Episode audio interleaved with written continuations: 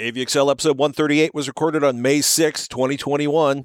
Hisense reveals their 2021 TV lineup, monoprice monolith amps. Robert has gaming monitor lust, Atmos versus cathedral ceilings. Is it time to upgrade that 4K UHD projector? And you probably have too many streaming services. Don't forget, email ask at avxl.com if you got a question for us. And thank you, thank you, thank you to everyone that supports AVXL at patreon.com slash avxl. Your monthly contributions make it possible for us to bring the show to you. Testing one, two, three. All right. I'm not blowing anything out. Ignorant weasels chewing on your soul. Ignorant weasels. Do you have speed? Yeah. Welcome to AVXL, your guide to the best in home video and audio gear, no matter what your budget is. I have headphone issues in a good way, but we won't talk about that. Maybe next week. Robert, you should talk because I'm Excellent. I'm out of control. I'm out of control, man. I'm excited, man. So much good stuff on TV right now. Well, at least sporting. Sporting stuff. I am enjoying. Oh my goodness. Uh, yes. I'm binging motorsports, and I'll talk about that later. You just made me realize the one thing I really wanted to talk about briefly, so as not to uh, have possibilities of spoilers. And it's this amazing movie, and I suddenly cannot remember the name of it. I hate that. I hate that feeling. I do. Hey, Seamus, what's the name of that movie I love? There you go. the personal digital assistant. both my sons are in the middle of their prescribed, allotted, measured gaming time for the day, and uh, it was really cruel of me to shout that out. I was thinking of the Mitchells versus the Machines, by the way, which is absolutely, utterly delightful, and I look forward to seeing more work from uh, Mike Rianda, the director, in the future. It's hysterical. If you are nerdly or geeky in any way, it is profoundly hysterical. It also has a couple of the funniest slags on the tech industry's relationship to privacy uh, that I think I've ever heard in my life. Ain't nobody looking out for your privacy except for you. But we're looking out for your experience, the best one you can have. We, you know, if you want to spend forty thousand dollars on speakers, we can help you. If you want to get the best deal on an inexpensive television, we can help you. More on the latter than the former, uh, Hisense. Not to say that Hisense doesn't make some fantastic high-end TVs; they're just not the most fantastic. I'm just going to keep digging this hole until you point and laugh because my head is underground. But they had a virtual event to launch the 2021 uh, television lineup. And I think the two that caught your eye were the U8G and the U9DG. U9DG, baby. Yeah, their event was great in the sense that it just threw out what they're doing for 2021. And it includes Right. a variety of value on up to their super premium U9DG, which will be the first time the company, as far as I know, at least in the United States, mm-hmm. they're selling something called a dual cell 4K screen. And what this is effectively is placing a 1080p screen behind the 4K screen on the front. And that 1080p screen works in conjunction with the backlighting system to provide Right. 2 million local dimming zones for that 4K screen. So while it is not an OLED, I have seen, and so have you, we have looked at these prototypes at trade shows long past, showing off this dual Right. cell design. The contrast was fantastic. When it goes black, it is as dark as can be because it is literally gating off that light. And because there are literally 2 million local dimming zones, what effectively is a, a 1080p resolution screen with about 2 million mm-hmm. pixels, that makes for a nice light valve in terms of creating local dimming on a screen that also supports Dolby Vision in addition to HDR10. And I believe they're adding across the line support for HDR10 Plus too, if you're dealing with the handful of titles out there that actually support that. Right. The cool thing for me is, in addition to that dual cell LCD design, is the fact that this thing should pump out up to a thousand nits with its 4K resolution. It's going to be 75 inches only for their flagship U9 DG, and it's looking at a $3,500 MSRP, which puts it up there in terms of cost for something in the mid 70 inch screen size, which is pretty crazy. I think more on the value side, and what more people will be interested in is the U8G, mm-hmm. which is going to be an Android powered TV. If you look at what they did last year for their 8 series, Right. On the box it said 1000 nits but if you actually measured it it was closer to like 1300 it gave you a little bit more bang for the buck in terms of you know what the stats actually said. This time around they're claiming 1500 nits so a 50% jump up but it could likely exceed that in actual testing and i'm really really looking forward to that. For the u8g series coming up which should be available in the next few weeks uh, 55 and 65 inch screen sizes $950 MSRP for the 55, 1300 MSRP for the 65. That I think is going to be the go-to TV for a lot of folks looking for maybe some alternative to say a TCL 6 series or another value slash performance style TV.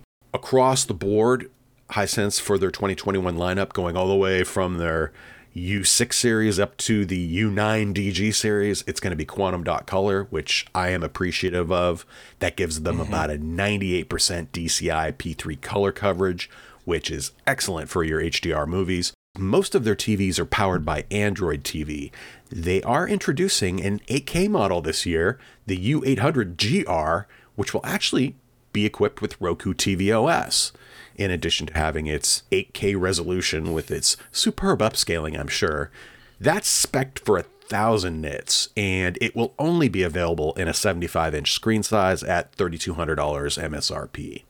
So if you're looking to jump on that 8K goodness, there you go. They have an mm-hmm. option for that. But for the rest of their lineup, including that cool U9DG dual cell ULED 4K TV. Those are going to be, I think, the Fantasticos when it comes to uh, just value and performance. And at least as far as the what will be the U7 series on up to the U9, they're all 120 hertz panels. They'll all support your variable refresh rate and other low latency mm-hmm. gaming centric features that are important going forward with some of the modern console gaming. I am just curious to see these actually end up in the hands of some reviewers for some good old testing because it seems that Hisense is pretty good on a yearly basis of upping the performance, right. making small changes, but every year they get a little bit better. I'm looking forward to actually getting eyes on the contrast performance of that U9 in addition to just seeing what a good value and how bright really will that U8 end up hitting. Even though the screen sizes are, you know, popular ish in terms of 55, 65, and 75 for at least some of the models. Still, I think it's going to be just a good lineup, a good solid set of TVs to compare to even the best that are out there, especially at the prices they're talking about. And when you start talking about their super premium, the 8K U800 and the 4K U9 DG, those are well over $3,000 MSRP. So they have to right. be doing pretty well to really compete with, you know, the best of the best out there right now in LCD space, which typically goes to Samsung. They are pretty damn good at making an LCD. All things considered, it was a good lineup, a good presentation, and it is going to be a nice year just to see their products in the show or in the store, so to speak. So to speak. Exactly.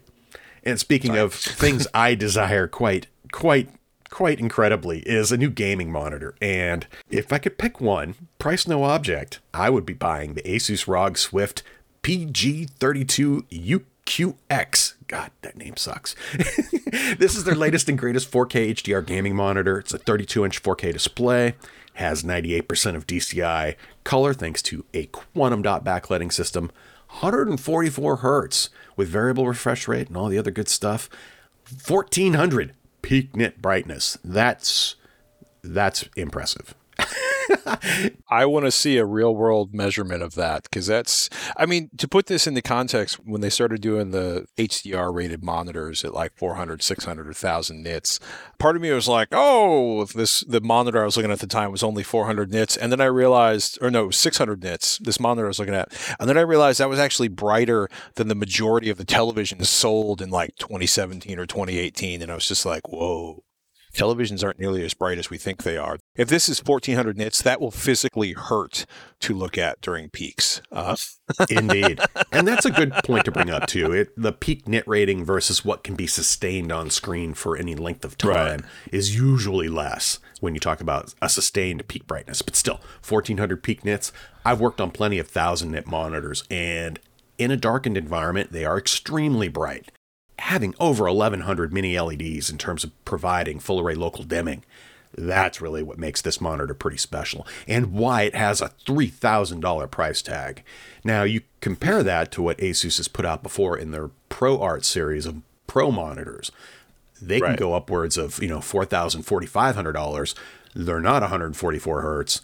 They're typically around the 1000 peak nit rating for HDR, and they're really made more for artists and content creators in terms of producing either Dolby Vision content or HDR content, let alone just Right. doing standard SDR.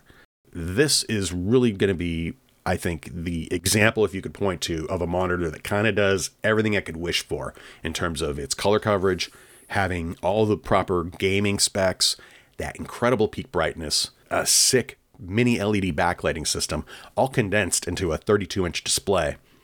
That is, and apparently it's temporarily sold out. Oh, wait, pre order. if you go online right now, you'll see a few select reviewers out there with these monitors in their hands, and you can just tell when they're going through their show of this monitor, when they get to scenes with peak brightness on them, it can be difficult to even look at that spot of the screen. It is something that is, I think, as important as its color coverage in terms of providing that that punch and that detail that it effectively improving the contrast of what you're seeing. And it's going to be fan freaking tastic. However, at three grand, yikes. What I would hope for in the future, hopefully the near future, would be a say 27 inch version of this display that of course it would probably have fewer of the mini LED backlights, but if they could also do that at 1440p resolution rather than 4K, I think that would be an even better gaming monitor in the sense of having a monitor where you have a shot actually with modern hardware to actually approach the full refresh rate of the monitor Right. trying to game at 144 hertz or faster, generally speaking, on a 4K display with a game configured in 4K in HDR, that will bring any system to its knees currently. Or you're going to be forced to simply turn back all the detail settings within your game in order to hit that that fluid 144 hertz.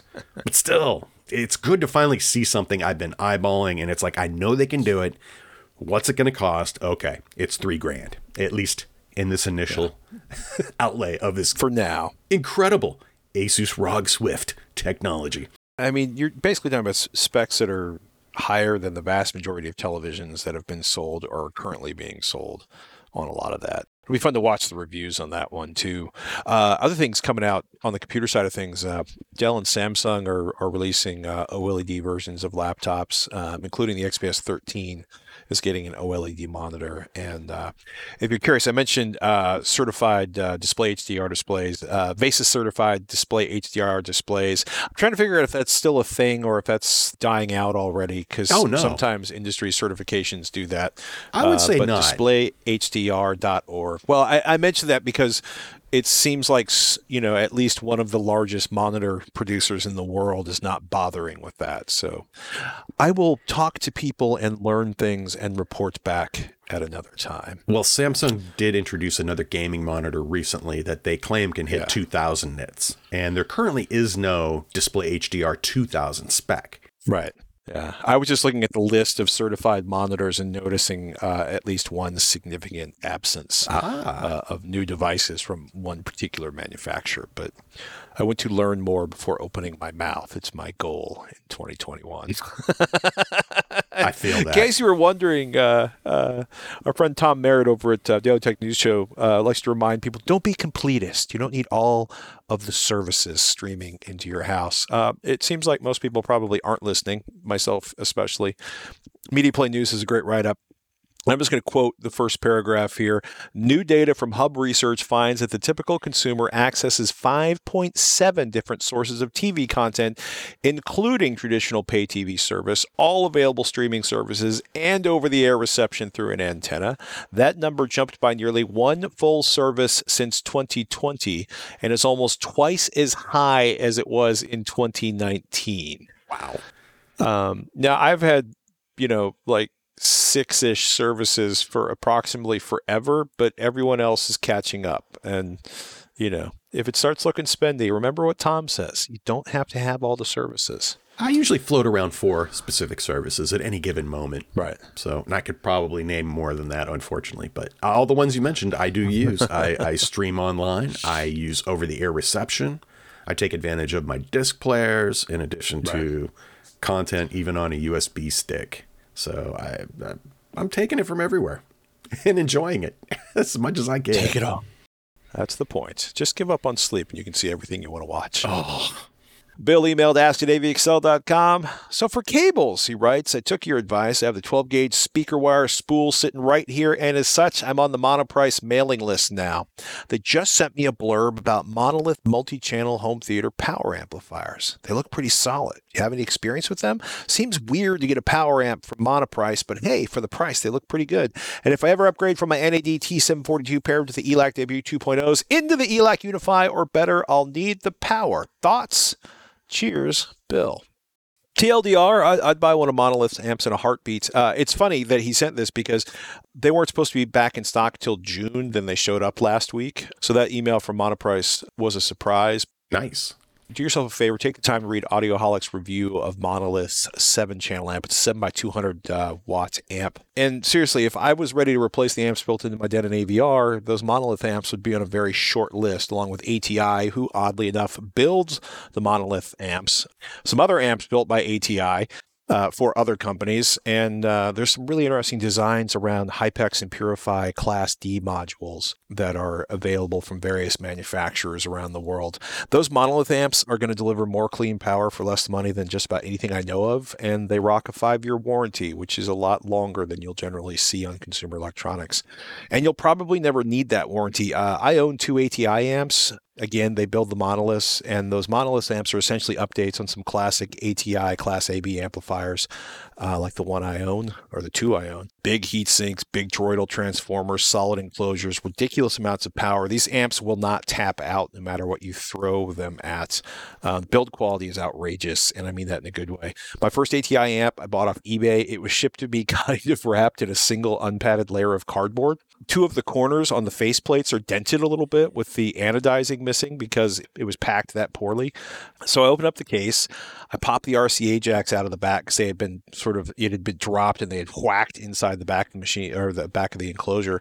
Screwed them back in place because the RCA jacks have essentially a little tiny bolt kind of thing, like a ring bolt, that pulls the plastic RCA jack out through the back of the panel, which means, you know, because it's plastic, if they get schwacked, if you drop them, and a lot of their amplifiers weigh 90 or 125 pounds because there's so much copper inside of them, you can just pop it back out and fix it. And I actually stopped and I was admiring the layout. Um, they're built in, in uh, Northern California, uh, excuse me, Southern California in LA.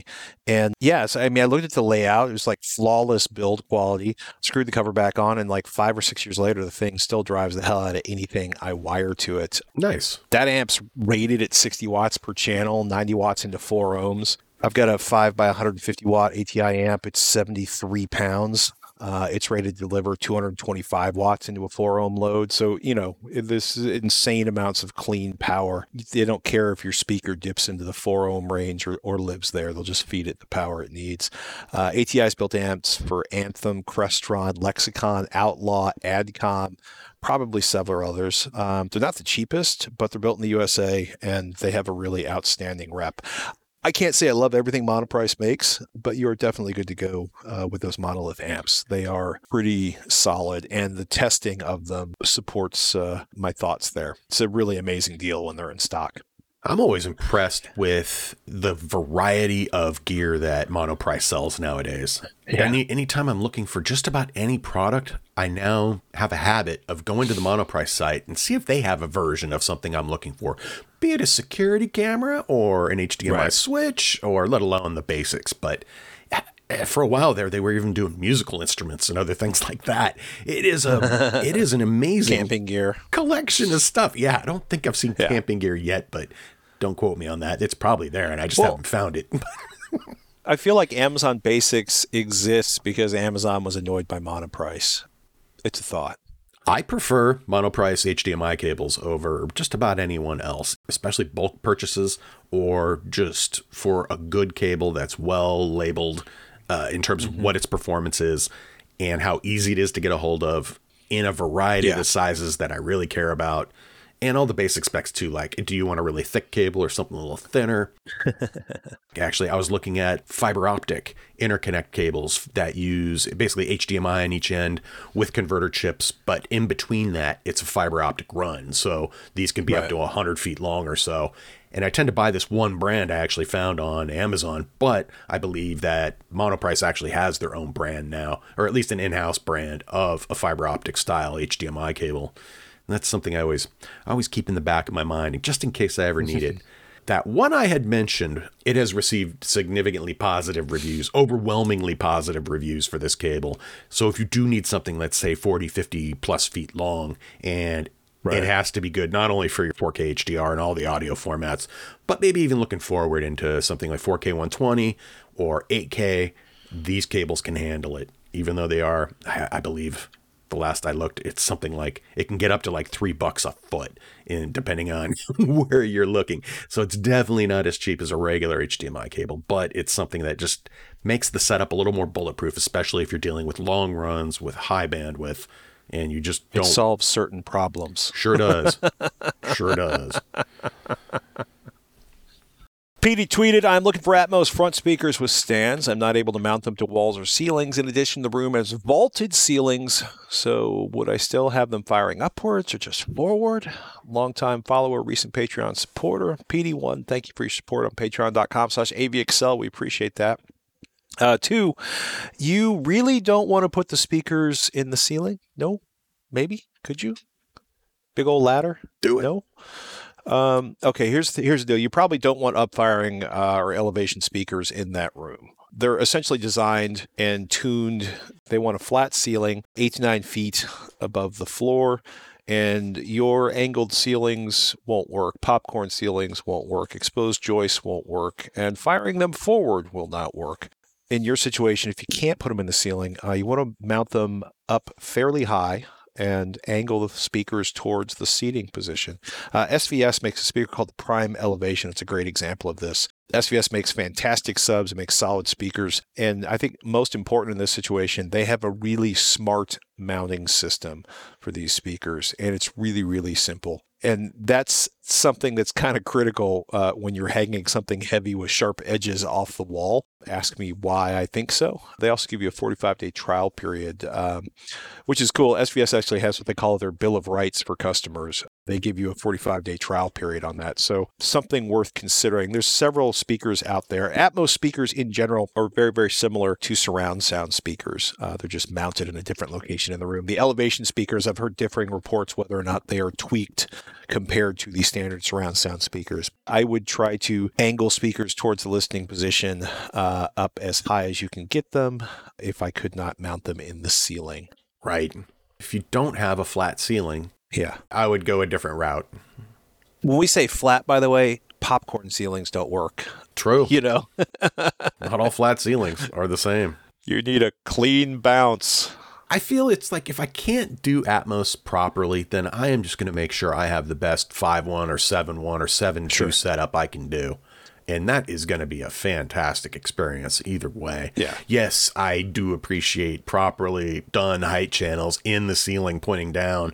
Those sound great as well. If the room ain't working for you, yeah, Yeah. don't fight it too hard and spend a bunch of money you may just regret spending in the end. you mentioned SVS's uh, 45 day free trial period. Right. You know they're making good speakers if they're willing to do that. It's like, oh, you're going to get this in your house. And uh, yeah, There's a comfort level there. chances are you're not going to want to let go of it. Yeah. They also, by the way, offer a five year unconditional warranty. While we're expressing love for companies with, with good warranties, let us throw some love in the direction of SVS.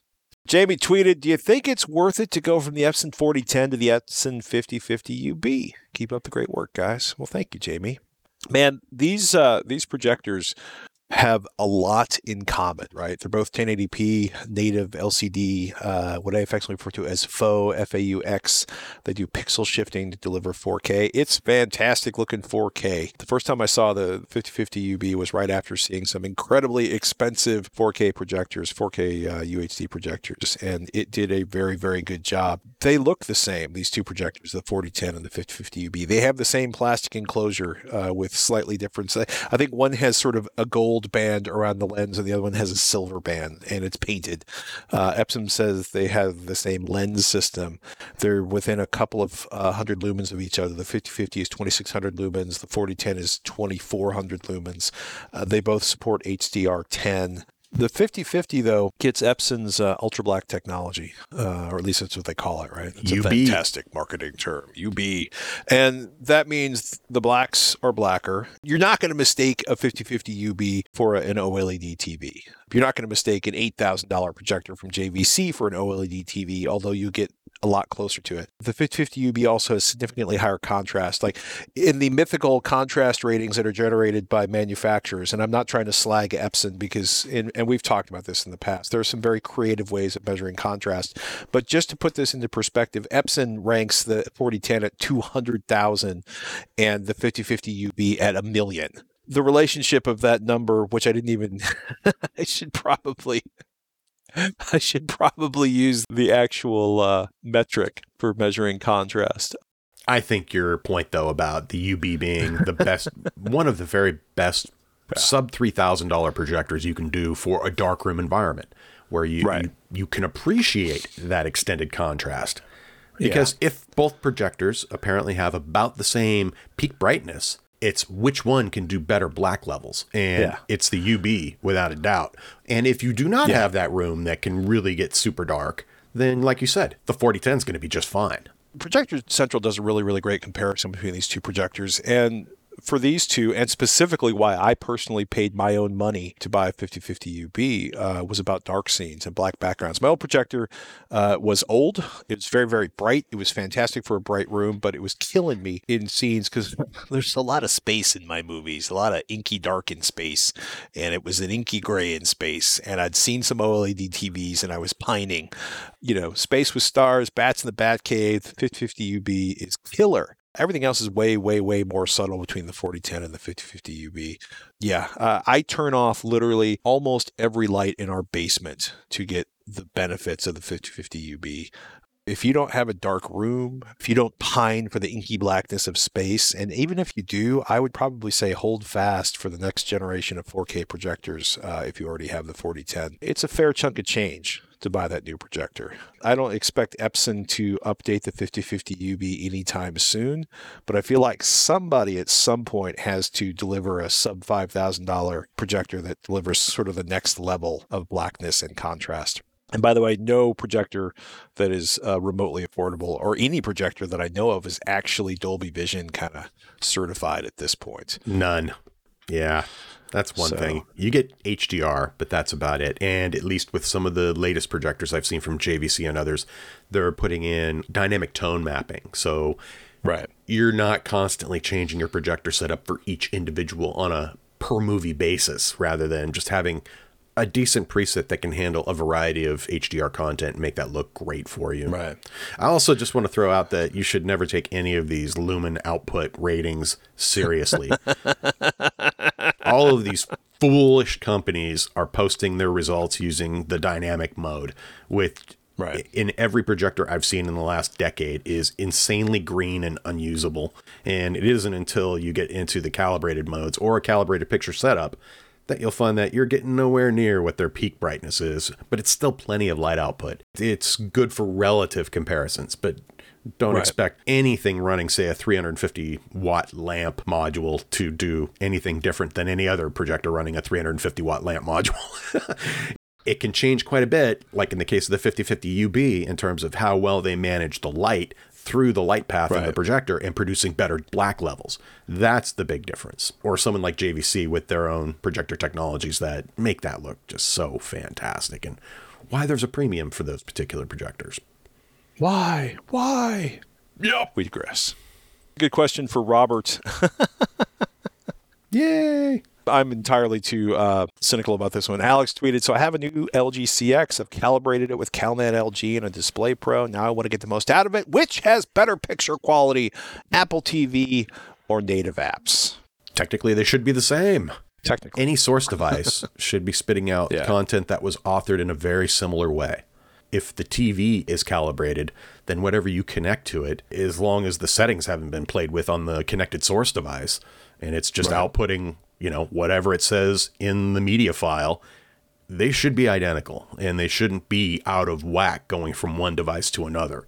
Most of our source devices are effectively perfect. And that includes your game consoles, disc players, especially if it's, you know, the default picture modes. If you've gone in and made a bunch of changes in the settings for your source device, all bets are off. But any of these devices, yeah, uh, the devices themselves, the sources that we receive and gather our video and get it onto the display, generally they're all the same. They're all using similar chipsets, similar output, everything's done to standard, and it's really more about just making sure the display is in its proper mode, the source device isn't doing anything weird, and you should get terrific picture quality. There you have it. Yeah. You do have to be careful, though, especially switching between native apps and something that's connected to an HDMI port, say like an Apple TV, is that you're using similar picture presets. That's the most important thing. And then Yeah. if you have calibrated a particular picture preset, some TVs may also have a function where it's like, is this calibrated picture preset just for this input, or is, it for all inputs? Double check that when you go to your apps, especially the built in TV apps that it isn't suddenly using a different preset than what you might expect. You just have to double check all your presets at least once to make sure that they're engaging the proper one for your particular viewing environment. I find that once I set up a TV and I've gone through and watched content, be it SDR, HDR, or Dolby Vision, and I've made all those adjustments once, you generally never have to touch it again unless there's a reason to for, you know, maybe a, a changing room environment or something. But yeah, the source devices are very consistent. It's really kind of a nice thing about calibration. It's like once you get the display right.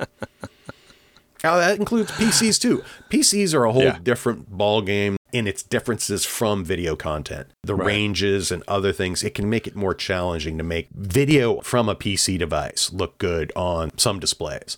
Things are so much better than they used to be. that's Yeah. that's what I got to say. That's all I have to say about that. AJ Smith tweets Is there a cheap way to sync TVs in different rooms for sports? I.e., I would like to avoid one room from seeing the winning play before the other. Over the air seems to be the best when the event is offered there. Cable and streaming get tricky. Um, well, you know, if you have a DVR kind of device, then. Uh, uh, over the air can get confounded too. Uh, I was laughing, so it's like, okay, you got to get rid of every box in the house, disable all the apps and all the televisions, one source box, a bunch of HDMI splitters, one remote, and lots of very long HDMI cables or HDMI distribution. And then my next line in the script is "Mock me now, Roberts." No. I don't have an easy or cheap way to do what this person's asking. Yeah. AJ Smith. Uh, because, like you mentioned, the sources can be from different places. If you're watching it over the air generally and it's live, Right. that's generally, you're going to see it faster than everyone, including the cable satellite set top boxes, usually that have more latency built into those. And let alone if you've hit the pause button on something and uh, trying to get that all to sync to various rooms in a house with different sources, that Right. that's not Is a nightmare. easy. If everything's using over the air antennas, then everything's getting that live feed as is at the same time. And that's generally pretty close. I think your idea of just doing a distribution system within a home would be one way to do it. And sure enough, our good friends over at Monoprice have several options for if maybe your house is already pre-run with Right. Cat 5 cable or Cat 6 or whatever networking gear. Right. You can actually do distribution of HDMI through those systems. And then that could be your new one Yeah. cable to rule them all type thing in order to get everything synced up just properly. But that, you know, there's a little You also have to lock up everyone's cell phones. No pausing. Oh my goodness. Brian tweeted, I was trying to find a calibrator to calibrate my JVC NX7. I talked to a few people months ago, but no one was touring due to COVID. Do you know of any calibrators that are working now and can visit Indianapolis? We are all fully vaccinated at this point, so I thought I would look again. Uh, so if anybody uh, in that Chicago, Indianapolis kind of region, um, do us a favor, email Ask at AVXL or tweet at Patrick Norton or at Robert Heron if you know a calibrator in the Indianapolis area that is currently working uh, because we got some, we got work we got work for them Oh, yeah. in the Indianapolis area. If you also check out AVS Forum in their display calibration forum, the very top pin post is where our calibrators located, and they keep a running tally of everyone out in the field and where they live and where they service and where they offer their services. So that's always a good first spot to go. if you have no other options. Oh, it's great. ISF calibrators, where are you located? Please post here. That is a mighty list. That is a mighty list. It's 247 freaking pages long. Oof. So, JVC and glorious. NX7. Mm, I like calibrating JVC stuff. They look so good. yeah, it's pretty nice. Oh, wait, no. Um, oh, well, in any case. I just saw one. Oh, I closed the window too quickly. Someone, there's at least someone calibrating in Indianapolis. Um, how's Perfect Tunes going for you? Well, after backing up my NAS box full of CD audio encodes from the CD to FLAC, I have this huge library of every disc I've ever had. Upon your recommendation, I ran through Perfect Tunes. well, first, I was just hearing some of the tracks had issues with the encodes. Uh, they just didn't sound right. And I was like, okay, that. I replay the file, it plays the same weird way. I figured there was a problem with the file, but I don't want to go through 10,000 freaking, uh, 11,000 freaking tracks one by one, trying to figure out what that was. And is it the whole album? Is it, is it a problem Right. with this, that, or the other? Went and purchased Perfect Tunes. I think it cost me 35 bucks. Let me give you a recommendation right now. If you've ever shopped with the folks over at dBpoweramp, go check your profile first before you just throw down the money. Because after I purchased Perfect Tunes, I went into my profile and it says, Hey, we've got several offers for you that have been sitting here for months. One of them was Perfect Tunes for half off. And I was like, Oh, I it." but anyway, Perfect Tunes identified, uh, I want to say like 130 tracks that were like, you need wow. to recheck these. So I have now rebacked up my failing NAS's audio collection. Now it's a matter of going through it and checking Nice. them and fixing those particular tracks that are not quite ripped properly. The other nice thing is Perfect Tunes included album art in terms of searching through all your files and either mm-hmm. updating or making sure the album art is in place properly so everything looks consistent. That I really appreciated, and that was automated across the board. It's basically, hey, we found something that's missing artwork, or hey, this artwork isn't what should be like what was on the CD cover that kind of stuff. And that worked really well too. And while I was at it, I updated dBpoweramp itself to the latest version. I think it's 17.3 now. And wow, that's improved quite a bit, especially the metadata gathering and analyzing. Yeah. It now utilizes up to, I believe, five or more sources. It looks at what the results are from all those sources, and if like three agree and two don't, it'll go with whatever the most recommended version of that labeling process is.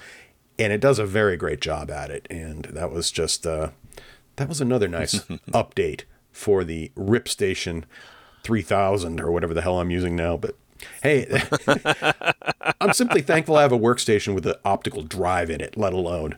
I see everyone building new computers and nobody has optical drives anymore in any of their systems. And I'm like, I'm sorry, I still need a, I need one drive at least.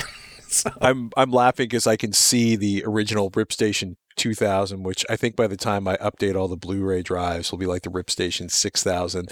But I set it up so I could rip eight or nine CDs simultaneously on that with uh, dBpoweramp's batch ripper. Uh, dBpoweramp is essentially uh, ripping and encoding, and it is a fantastic application. And Perfect Tunes complements it. One of the things that's really nice about it is AccurateRip, which looks at your rip of a CD versus um, everyone else's. everyone else's. yeah, I don't know. Yeah, it's it's a really good way to describe it. It uses something like a CRC checksum file. And hey, if yours doesn't Yeah. match what everyone else did, then there may be an issue with that particular encode. Yeah. I've also had very, very old CDs, like the very first release of an old disc that's no longer, Right. it wasn't the one that became popular. Maybe it was like five or 10 years later. They did a re release Right. where it's technically the same album, but it doesn't have the same CRC checksums. I've had whole albums fail through that process using the older versions of dBpoweramp Right. and it was still fine. It was just never that version of that disc was never uploaded into their database, and so I provided that info as well.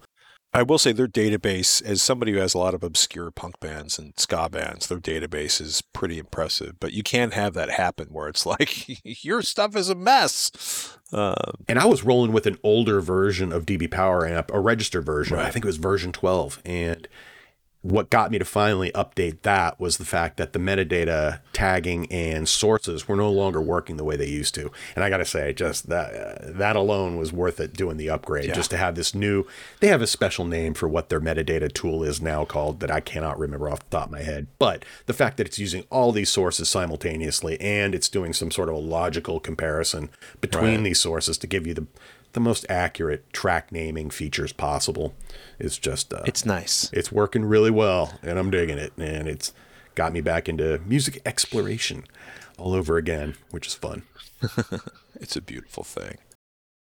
Odd Thought, the original Willy Wonka and the Chocolate Factory, uh, Gene Wilder being Gene Wilder, which is kind of glorious. It's coming to 4K Ultra HD Blu ray June 29th. Disney Plus moved Loki's launch to Wednesday, June 9th. That's going to be on Disney Plus. The original 1986 Top Gun. Uh, Dun, the dun, summer dun, of my first driver's license uh, will hit 150 uh, AMC Dolby Cinemas for one week starting May 13th.